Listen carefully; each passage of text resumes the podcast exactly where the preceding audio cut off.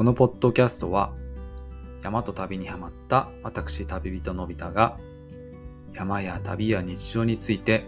ゆるーく語るポッドキャストです。日本百名山を登った順に振り返ったり海外や国内の旅の話もしていきます。皆さん、おはようございます。こんにちは。こんばんは。いかがお過ごしでしょうか？えー、僕は、あの、以前のエピソードでもお話ししたんですけども、あの、ちょっと年末にね、体調をちょっとだいぶ崩してたんですけども、あの、おかげさまで、だいぶ良くなってきました。ということで、えーお酒の方も大変、大変美味しくいただき始めた今日この頃です。でもね、あの、またいつ体調崩すかわからないので、まあ、風邪とかもね、流行ってますし、油断せずにね、しっかり睡眠とって、節制しないように、あの気をつけていきたいと思います。さて、あのどれぐらい前だろう ?2、3ヶ月ぐらい前のエピソードで、あの、テント泊の仲間を募集しますって言って、あの、LINE のね、オープンチャットっていうのに、あの、山友達のあの綿さんとあの僕2人で、あの、山旅テント泊っていう名前で、チャットルームを立ち上げたんですけど、あのー実はね、あのーまあ、数名入ってきていただいたんですよ。まさかあの、入っていただいただけるともなかったので、とっても嬉しいです。そしてあのこのまあ、オープンチャットのルームは、あのまあね、各自がこうやりたい参考があれば、参考っていうのはあの、山の計画があればね、あの各自が企画を立てて、一緒にどうですかみたいな感じで、あのやろやあのやりたいなと思った、あのオープンチャットなんですけども、まあ、そこにあの、えっ、と、YouTuber の、えっ、とですね、リー夫婦の登山という番組をやっているリーさんがの覗いてくださったんですね。で、年末にあの、谷川岳に行きませんかっていう企画を出してくれたんですよね。でもね、あの、あいにく、ちょっと僕は行けなかったんですけども、あの、他にもね、あの、この、えー山旅テント泊のオープンチャットを覗いてくれた、あのゆうやさんっていう方と2人で谷川岳に行かれたんですね。で、まあ、そのあの動画が、あの、実際そのね、あの、リー夫婦の登山というあの YouTube の方に上がってるんですけども、僕も早速ちょっとそれ見させていただきまして、まあ、めちゃくちゃ天気のいいね、快晴の中、あのーもう真っ白になったね、谷川岳を、あのリーさんと、あの、ゆうやさんが、二人でこう、楽しそうに登ってる動画を見てね、なんだかね、とっても楽しかったんですよね。っていうのも、あのーこのお二人が、あのーこのね、山と旅と僕というポッドキャストをきっかけでこう、出会ってくれた二人で、まあそんな二人がね、あの山に登っているなんて、なんかね、僕からするととっても不思議な感覚ですし、でもそんなこう出会いが作れたっていうことに僕もなんかすごくこう、ああ、ポッドキャストやっててよかったなっていうふうに思いながらね、動画見ながら、あのー正直感動しました。で、まあ、あの、その時のね、あの、谷川岳の動画が、あの、リーフの登山というあの YouTube の方で、見れますので、皆さんもぜひ覗いてみてください。で、まあ、この、あの、谷川岳の様子は、今回のエピソードの、あの、概要欄にリンクも貼っておきますので、ぜひ見てみてください。で、まあ、あの、このリー夫婦の登山というあの、YouTube の方は、まあ、旦那さんのね、リーさんと、あの、奥さんのさやさん二人でこう、いろんな山に登られてるんですけども、まあ、とにかくね、映像がとても綺麗なのと、あとね、やっぱりね、お二人のこうね、ほっこりした感じがね、僕はとっても好きなんですよね。なんかね、ああ、疲れたとか思ってね、あの帰ってきた人人とかにこう見ると、とっても癒されますね。あとね、あの、今回のその谷川岳の動画の中で、なんとね、この僕の山と旅と僕のポッドキャストも紹介してくれてるんですね。こちらもとっても嬉しかったです。あの、リーさん、あの、この場を借りて、ご利用させてください。本当にありがとうございました。そしてね、あの、いつか一緒に登れる日を楽しみにしております。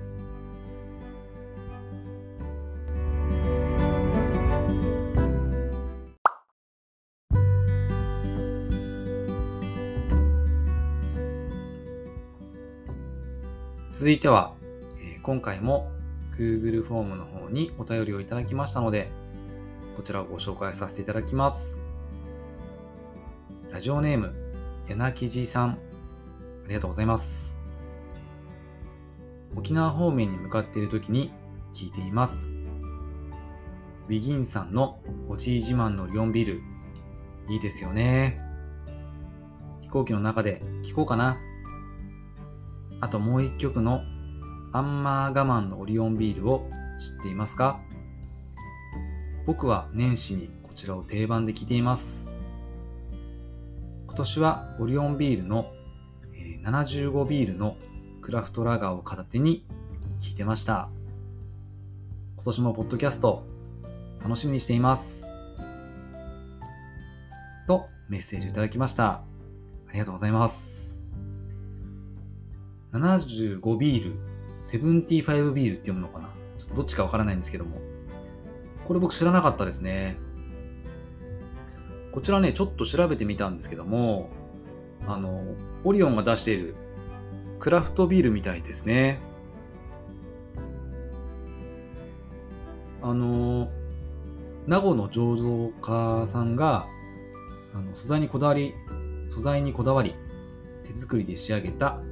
オリオンのクラフトビールっていうことになっています。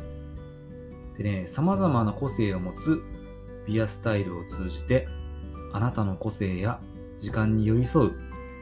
クラフトビールを提案しますっていうことですね。でね、3種類あるみたいで、えっ、ー、とね、ブランエールっていうのと、クラフトラガーっていうのと、インディアペールエールっていう3種類があるみたいですね。一つも飲んでないんでね、全部飲んでみたいですね。これあれなのかな？関東でも買えるんですかね？沖縄に行けってことかな？いや、いいなぁ柳木さん。沖縄に行ってるのかな？羨ましすぎますね。あのね、アンマー我慢のオリオンビール。もちろん知ってますよ。僕も好きですね。なんかね、アンマー、アンマーはね、あの、お母さんですよね。なんかやっぱり母親のこう、我慢強さっていうかと、なんかね、力強さとね、優しさを感じるね、とっても素敵な楽曲なんですよ。でね、最後にね、こうね、なんかね、オリオンじゃんけんをするっていう歌詞があるんですけど、そこもいいんですよね。もうオリオンじゃんけん。やりたいな 柳木さん、めちゃくちゃ良いチョイスですね。で、えっ、ー、とね、柳地さんはあの以前もご紹介させていただいたんですけども、あのー、まあ、柳さんとキジーさんっていう2人でやっている、あの、秘境に行きたい2人のポッドキャストっていう番組をやっていて、あのー、もうほんとね、あの世界の秘境をまぐあの巡ってる2人なんですよね。で、あの最近の回では、今年の干支について解説してましたね。どうして、あの十二支の中で唯一こう想像の動物のね、竜が入ってるのか、あとはね、えーと、東洋竜と西洋竜の違いは何なのか、とかね、とってもね、勉強になりましたよ。はい、楽しかったです。でね、去年はね、あの南米とかを旅してたあの柳地さんなんですけども、今年もどっか行かれるんですかね。あのー、僕もね、2人のポッドキャストとっても楽しみにしています。あの、ぜひね、皆さんも秘境に行きたい2人のポッドキャスト、あの、聞いてみてください。柳木さん、メッセージありがとうございました。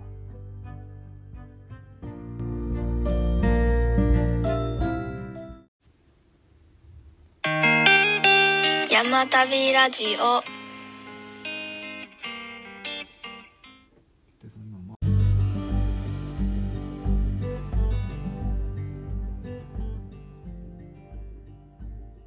今回のテーマは道と旅です。道と旅。なんのこっちゃっていう感じなんですけどもまあ簡単に言うとそのままなんですけどもあの道を旅するっていうことです。これはねあの僕の中で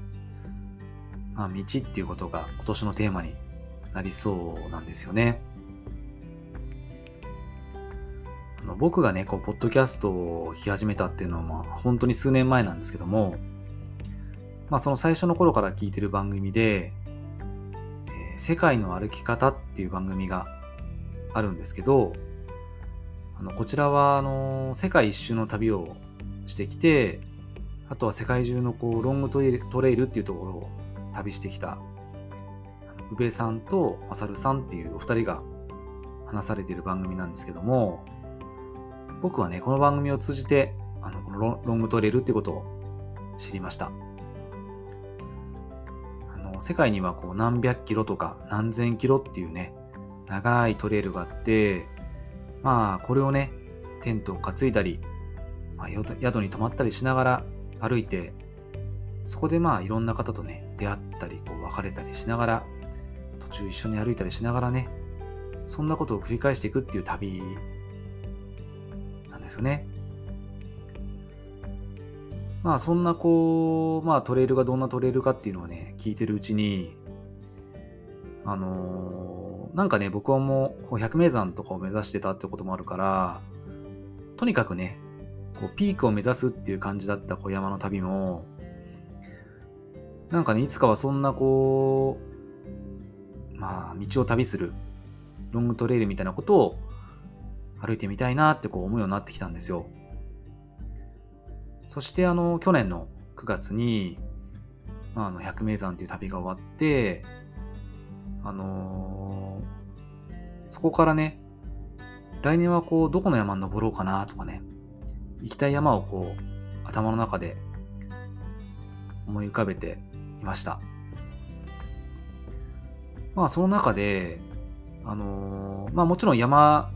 もいっぱい出てきて、それはもう本当にたくさん出てきてるんですけど、それと別にね、あの、こんな道を歩いてみたいなとかね、そういうのも結構出てきたんですよ。そして、まあ、あのー、今年2024年になって、僕はね、あの少しなんだけど、これをね、実行に移していこうと思います。まあ、そんな旅について、あの、今日はね、少しお話ししたいと思います。あの、僕の中で、今年ね、歩いて旅する道っていうのは、今のところ、あの、この2つはやろうって思ってるものがあるんですよ。なのでその2つをちょっと今日はご紹介させていただきます。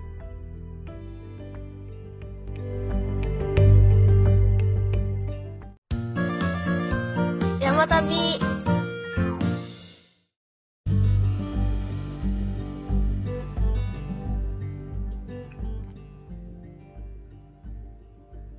さて、ロングトレイルなんですけども、まあ、海外にはね、たくさんのトレイルがあるって話、先ほどしたんですけど、日本にもね、もちろん、あのー、長いトレイルっていうのはたくさんあるんですね。山の中を歩くトレイルもあれば、街を歩くトレイル、海沿いを歩くトレイル、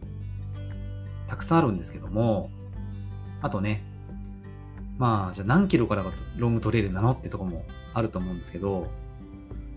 まあこれは僕の勝手な感覚なんですけど、まあそれは個人がもう決めればいいかなと思ってるんですよね。うん。そしてね、あの歩く旅のそのスタイルとしても、まあ、スルーハイクっていうそのね、長いトレイルの中を一気に全部こう、通しで歩くっていうスタイルもあれば、あのセクションハイクって言って、まあそのルートの中を、まあ一部だけ歩いたりとか、あとはその長い区間の中を、えー何回かに分けてね、セクションごとに分けて歩くっていうスタイルとかね、いろいろとあると思うんですね。僕はなかなかこう自分のことを考えてみると、あの、とても長い休みが取れるとは思えないので、やっぱり自分の身の丈に合った、あの、一つのルートをあの何回かに分けて歩きたいと思っています。そして、えー僕が歩こうと思っているのが、一つ目は、えー首都圏自然歩道っていうところなんですね。あの、日本全国にあのちょあの長距離自然歩道って呼ばれる道はあるんですけども、まあその中で、えー首都圏自然歩道っていうのは別名で言うとあの関東ふれあいの道って呼ばれたりしています。でね、これはあの関東1都6県をねぐるりと一周するあの長距離自然歩道で総延長は約1800キロあるそうです。とっても長いですよね。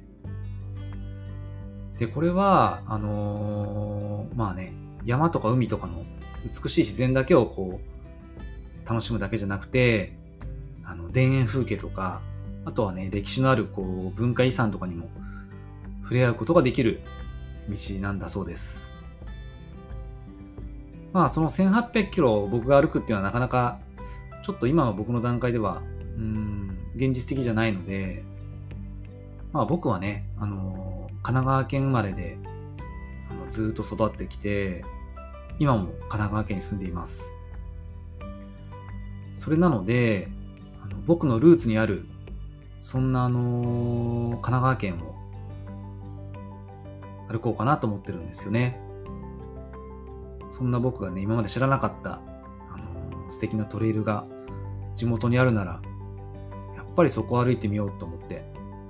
歩くことにしました。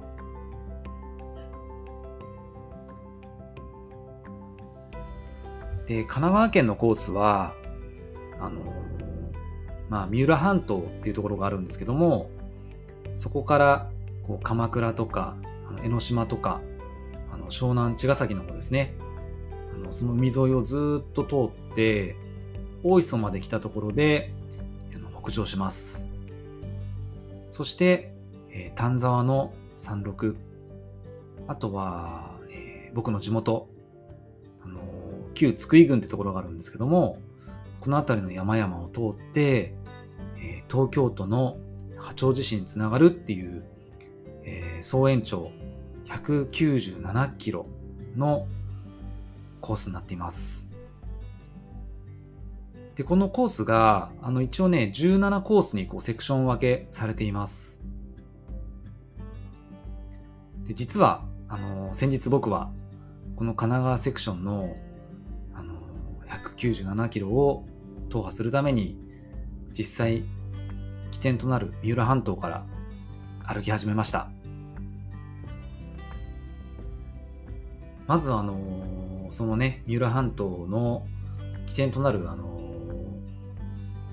バス停があるんですけども、そこにこう、行った時に、なんかね、こう、久々にこう、これから旅が始まるんだなっていうことの、すごい興奮と、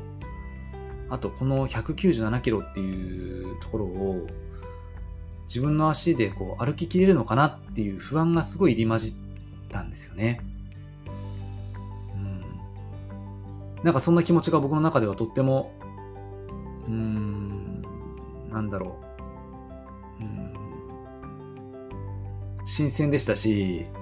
懐かしい気もしましたし、うん、とても嬉しい気持ちになりました。そして起点となるあの三浦のバス停のところから、スタートしたんですけども、誰もいないんですよ。そのとこ歩いてる人。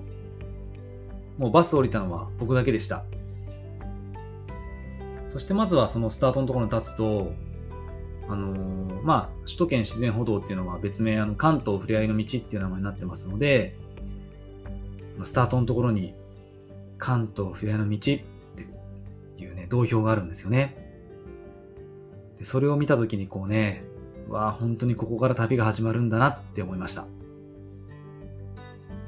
でまずは、あのーまあ、三浦大根で有名なね、三浦のこう大根畑を、本当に綺麗な大根畑をあの見ながら、海岸にこう降りていくんですけども、で、海岸に降りていくと、まず漁港を通っていって、その先に、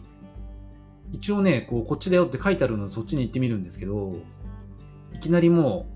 う、舗装路はなくなって、あの、こう、サンゴ礁でできてるっていうのかななんていうのかな岩でできてるっていうのかなこう、岩礁を歩いていく道になるんですよね。でね、この今までこう、山ばっかり歩いてきた僕にとっては、この岩礁歩きっていうのがね、とても新鮮だったんですよね。そしてこう朝日にこう照らされた海がね、キラッキラしていて、あと灯台が立っていて、あとはね、岩礁にこう波が当たって、波の音がね、こうザザーって聞こえる感じをね、あのー見ながら、僕がこうずっと育った神奈川県だと、神奈川県だとは思えないくらいね、感動してとても衝撃を受けました。うん、なんか僕は神奈川の中でも本当に山沿いの地域で育ったので、あのこの辺の三浦っていう場所っていうのはあんまり縁がなかったんですよ。なのでね、あのうわ地元にこんなところがあったんだって、まあ、感動しながら、まあ、今思い返してもなんですけど、まあ、その時の自分をね、あのこう、俯瞰的に見てみると、なんかね、とっても笑顔だったんじゃないかなって思います。あとは、いつもは山の中では、あのまあ、食べれる場所っていうか、ご飯を買える場所っていうのもないっていうこともあるんですけど、あのご飯をね、持参することが多いんですけども、この首都圏自然歩道の旅の中では、あのまあ、普通の舗装路とかも歩いたりしますので、あのお店があるエリアでは、できるだけ、その、地元のものをね、食べてみたいなとも思っていて、あの、今回は、三浦っていうところだったんですけど、あの、三浦っていうのは、あのとてもね、マグロが有名なところなんですよ。なので、あの、歩いてる、こう、道沿いにあったお店で、あのマグロの料理が食べれそうだったので入ってみて、マグロの生姜焼き定食っていうのをいただきました。うん、とってもね、ボリュームがあって、あの、びっくりしましたね。そう。で、まあ、そのね、あの最初に話したように、大根畑を過ぎて、あ、岩礁を歩いて、漁港の中を通って、そしてね、ヨットハーバーをの前を通って、まあ、地元の食も楽しめました。これずっと、僕はこの日38キロ、7時間かけて歩いたんですけど、僕にとってはものすごい魅力的な旅でした。で、今回思ったことは、あの僕はやっぱりこう歩くとこ、歩くことと、あの旅することが好きなんだなって思えたんですよね。で、本当はあのまあ、スルーハイクできるような感じで、あの、1週間とか10日かけて歩ければいいんですけども、なかなか現実的じゃないんで、まあ逆にね、あのゆっくり長い時間楽しめるっていうことを、だと思って僕は、週末の休みを使って、まあ、あの、地元ということもありますので、近いですから、この首都圏自然歩道、関東ふれあいの道、神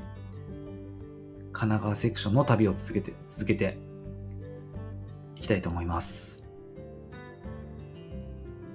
一つ目は以上です。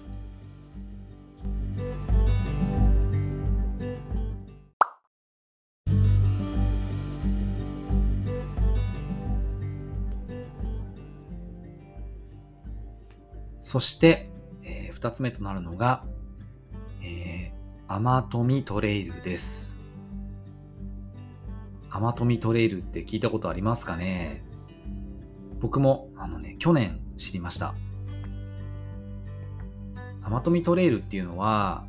あの、長野駅を起点にスタートするんですけども、あの長野駅から、えー戸隠、妙高の、笹ヶ峰ってところを通って、えー野尻湖、そして、えー、マダラオ山の山頂を結ぶ、えー総延長86キロのロングトレイルです。で、このアマトレイルっていう名前なんですけど、なんでアマトミなのってところなんですけども、えっ、とね、これは、えーこの地域の、まず西側にあるのが、天飾り山っていう、これ百名山にもなってるんですけども、この天飾り山のあ、そして東の、えー、マダラオ山のま、そして南の戸隠山のと、あとは北の妙高山のみ。を取って、えーこのね、頭文字をつけて、アマトミトレイルって名付けられたそうです。でしかもね、あの実はこのアマトミトレイルは、マタラオの山頂でこう、ゴールになるんですけど、そこからは実は別のね、あの新月トレイルっていうトレイル、これ110キロあるんですけども、ここに接続するんですよね。だから実はこの86キロと、まあ、110キロをつなげると、200キロ近いね、ロングトレイルになるんですよね。で、僕もね、これ歩こうと思って、あのーこのアマトミトレイルのホームページがあるんですけど、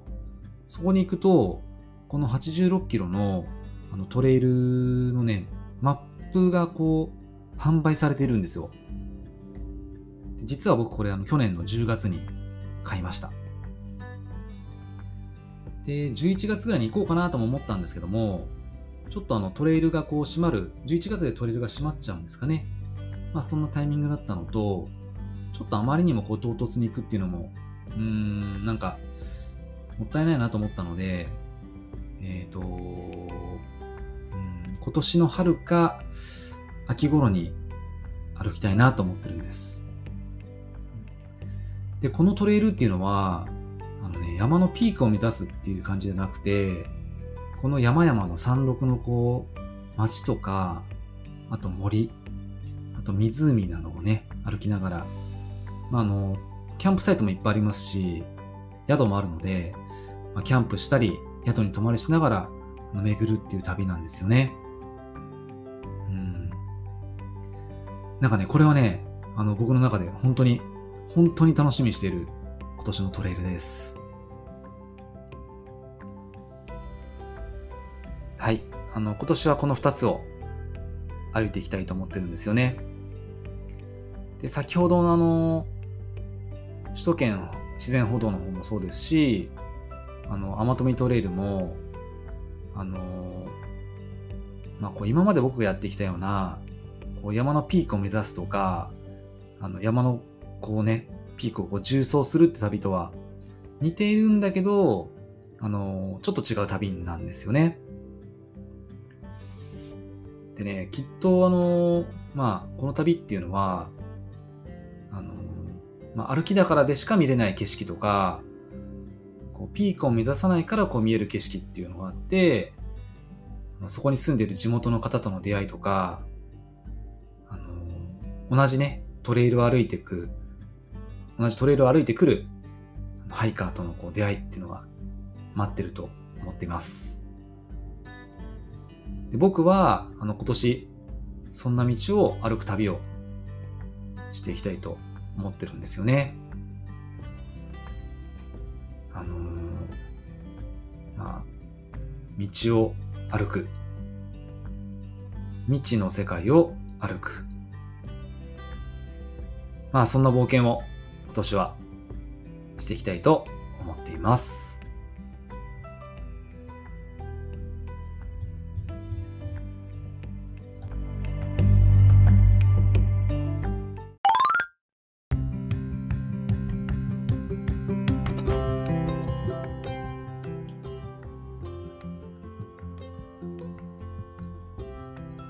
今回のエピソードは以上となります。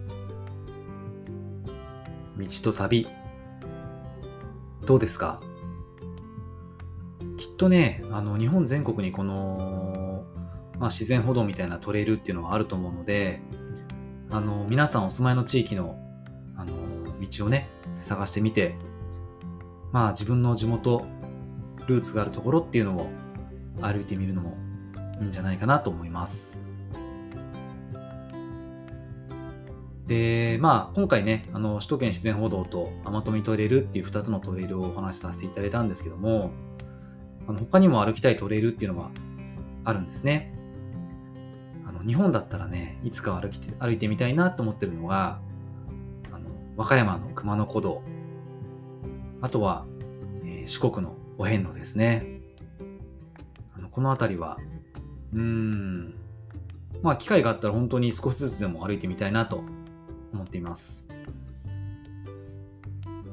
あとは、海外だったら、これね、あの前のエピソードでも多分話したことがあるんですけど、あの、スペイン巡礼の道、あのサンティアゴ・でコンポステーラ、あのカミーノですね。これも歩いてみたいですね。まあね、あの他にもいろいろとあるんですよ。探し出すと。うん。なんかね、あの僕も、あの今まではこう国内も海外もどっか旅するってなると、あのどこかの街をこう点で訪ねるっていう旅が多かったんですね。まあ、もちろんね、それはそれでとっても良くて、これからもそういう旅はしていきたいと思ってるんですけども、まあ、それとは別に、あのこのようなね、あのまあ、道を歩い、道っていうか街と街を歩くっていうのかな。まあ、線でつながるような旅もしていきたいと思っています。どこかのおすすめなトレイルとかあればぜひ、あの教えていただけると嬉しいです。さて、えー僕のポッドキャストも去年のね、1月下旬から始めたんですよ。なので、実は間もなく1年となるんですね。いやー、1年続きましたね。そう、それなので、まあ、それを記念して、あの次回というか、あの来週は、あの僕のね、あの山の音とリアルな気持ちを配信する山音っていうコーナーをあの3連発でお届けさせていただきます。あのー僕のポッドキャストはだいたいね、週1回、土曜日か日曜日にこう上げるっていう感じで実はやってるんですけども、あの、それをね、来週は3連発、えー1月の20日、1月の22日、1月の24日と、え1日おきにね、3回配信をさせていただく予定してます。内容としては、えー1月20日、西丹沢、小茂鶴市山です。山と本と喫茶を巡る旅。そして次が1月22日、鈴鹿セブンマウンテン、藤原岳。雪を踏めた2023年、登り納めの最後の山旅です。そして3つ目、1月24日は、先ほど話した、あのー道の旅ですね。えー首都圏自然歩道、神奈川セクション、三浦から横須賀、海辺を歩く旅っていうの、この3つをね、えーお届けさせていただきます。ぜひぜひ、あの聞いてくださいね。はーい。あ、あとそうそうそう。あのね、以前ね、あのゆるっと告知した1月21日に丹沢の鍋山鍋割山に登りませんか？ってね、募集したんですけど、あの、実は、誰も 来てないんですよ。まあ、そうだよね。で、今のところ、あの、僕一人なんですね。で、まあ、1月21日に、あの、予定通り天気が良かったら、僕は鍋鍋割山に登ろうと思ってますので、あ、行きたいなとかね、けるよとかね、って方は、あの、1月17日までに、あの、インスタとか、X とか、あと、山レコとか、山アップとかで、あの、DM ください。あの、そしたら、ぜひ行きましょう。はい。あのもちろんね、あの、誰もいらっしゃらなくても一人で行く予定してます。はい。ということで、あの、今回も、えー、最後までお聴きいただき、ありがとうございました。また次回のエピソードでお会いしましょう。それでは、さようなら。旅人のび太でした。